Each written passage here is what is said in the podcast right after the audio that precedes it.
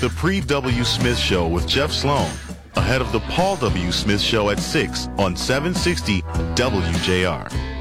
All right, welcome back. Now turning our attention to uh, ah, just a really exciting subject to talk about these days. Who would have ever thought? But here we are finding excitement and talking about the Detroit Lions, a subject we want to embrace and, and really engage in these days. We're excited about things to come. We've got our expert, Michael Spath, with us. Michael, I think I'm right when I say we're excited about the future of this team, aren't we? Jeff, I'll say this. I think you and I had a conversation after the season ended. And I said this could be one of the most exciting off seasons and most important off seasons that the Detroit Lions have had in a very long time because of their ability to take a fundamentally large step forward and compete for a championship in 2023. And that's what they seem to be doing right now with their free agency moves that they've made three players they've added in the secondary. Uh, they have, uh, you know, brought in an offensive lineman, Graham Glasgow, who used to be here before. They've done a lot to shore up their weaknesses as they prepare for the next season. Yeah, and that's really exciting. Well, one of the things they're going to be doing to help shore up for next season is they better make some really good draft picks. And there's some controversy around where that may land, how it all may play out, particularly as it relates to a likely target for them in Jalen Carter, right? Tell us about that. So I think Jalen Carter is the most interesting piece of what could be a Detroit Lions draft strategy. And I say that because he's had some off field issues the last couple of weeks now, and in a really terrible tragedy. As he was driving down the road, and the reports out there is he was drag racing with a teammate and a staffer in a car, you know, on the same road. This teammate and and staff member end up going off the road and died in a car accident. And Jalen Carter, you know, was not charged with manslaughter, was not charged with contributing to their death, but was charged with, you know, reckless driving, a misdemeanor. And essentially, he's been labeled as this person who was part of the scene, fled the scene, personal issues, character issues. Is this a guy that that you should draft for your football team? Arguments and conversation that he's going to fall from being a top five pick to you know the teens, the twenties, maybe even out of the first round because NFL teams are avoiding him. And so I think that brings us to a point of whether or not at six, and knowing everything we know about the Detroit Lions, whether or not Jalen Carter, if he's available, would be someone that not will the Lions take, but should the Detroit right. Lions select. Right. And it's a spot they need to fill. I mean, as a player on the field, this would be an exciting guy to have. He certainly would uh, help the Lions out greatly, right? So, from just a pure athletic perspective and what this guy could do for the team, that'd be a great guy to get at number six. The controversy, of course, comes in on all the other stuff. And on the one hand, you say, well, that's just all the other stuff. But all that other stuff, those are the kinds of things that can get into the locker room, get into the culture of the team, get in the way of, you know, a, a, bright perspective on all of it and become a focal point, unfortunately, that uh, could encumber all the other good things happening on the field. Well, I'll say this, Jeff. I think I'm going to take you by surprise because I'm a big culture guy. I believe in how culture can. Uh, often, when you look at championship teams, they will talk. It's not just about the talent; it's about what they built, the chemistry. That said, I think Detroit Lions should take Jalen Carter at sixth if he's available, and I'll give you a couple of reasons why. Let's start with culture.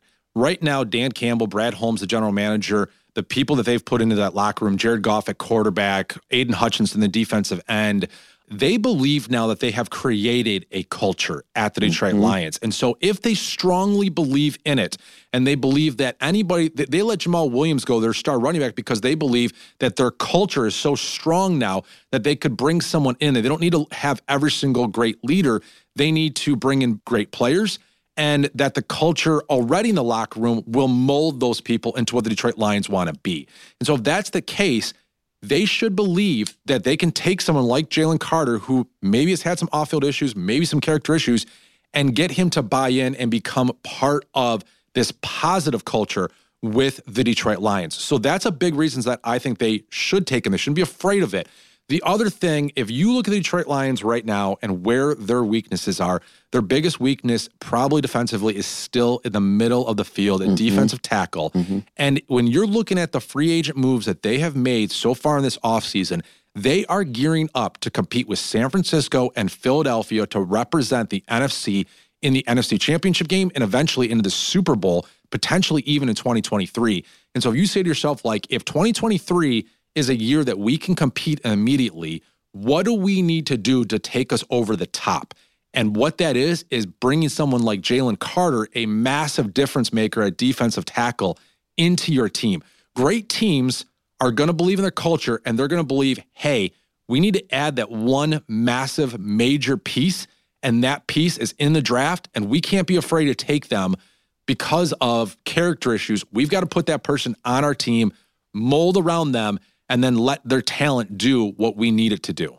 Yeah, and of course, part of the equation, that's well said. Part of the equation, though, whether or not to take him at number six is are the alternatives around him that may or may not be, but may likely be available as alternatives. Would you see any that, uh, you know, if we were to not go the way you're recommending and take Jalen Carter at six, what might else be attractive to us there? Well, I mean, there's a lot of talk always about quarterbacks, but the Detroit Lions don't need a quarterback. They don't want a quarterback. Dan Campbell and Brad Holmes have made that perfectly clear to the media over the last few months. They don't need a running back at that spot. They've signed a running back. They don't need this, this, and this.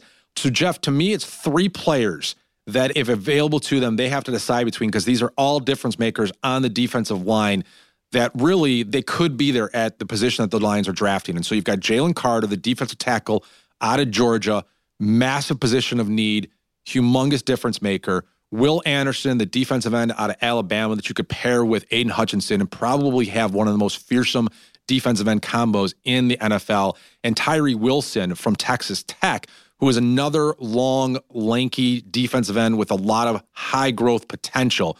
But if Will Anderson or Jalen Carter are both there at six, the Lions have got to walk away with one of those two. Yeah, really exciting. Okay, so the draft is at the end of April. This is going to be really exciting. You know, between the free agency moves that they've made and now the draft coming up, whether it's Jalen Carter or the others you just mentioned, the team's going to get significantly better. And uh, we've got good reason to be excited, Michael. It's going to be fun. They've got five picks in the top 80. This is the Detroit Lions moment, and Detroit Lions fans have been waiting for that forever. This is their moment, and they're starting to capitalize it in free agency they have a great opportunity in the NFL draft. All right, right on. Michael Spath, thanks so much, as always, for being on with us, breaking it down, bringing us news about the possible uh, pick of Jalen Carter. Yes, no, maybe, we'll see.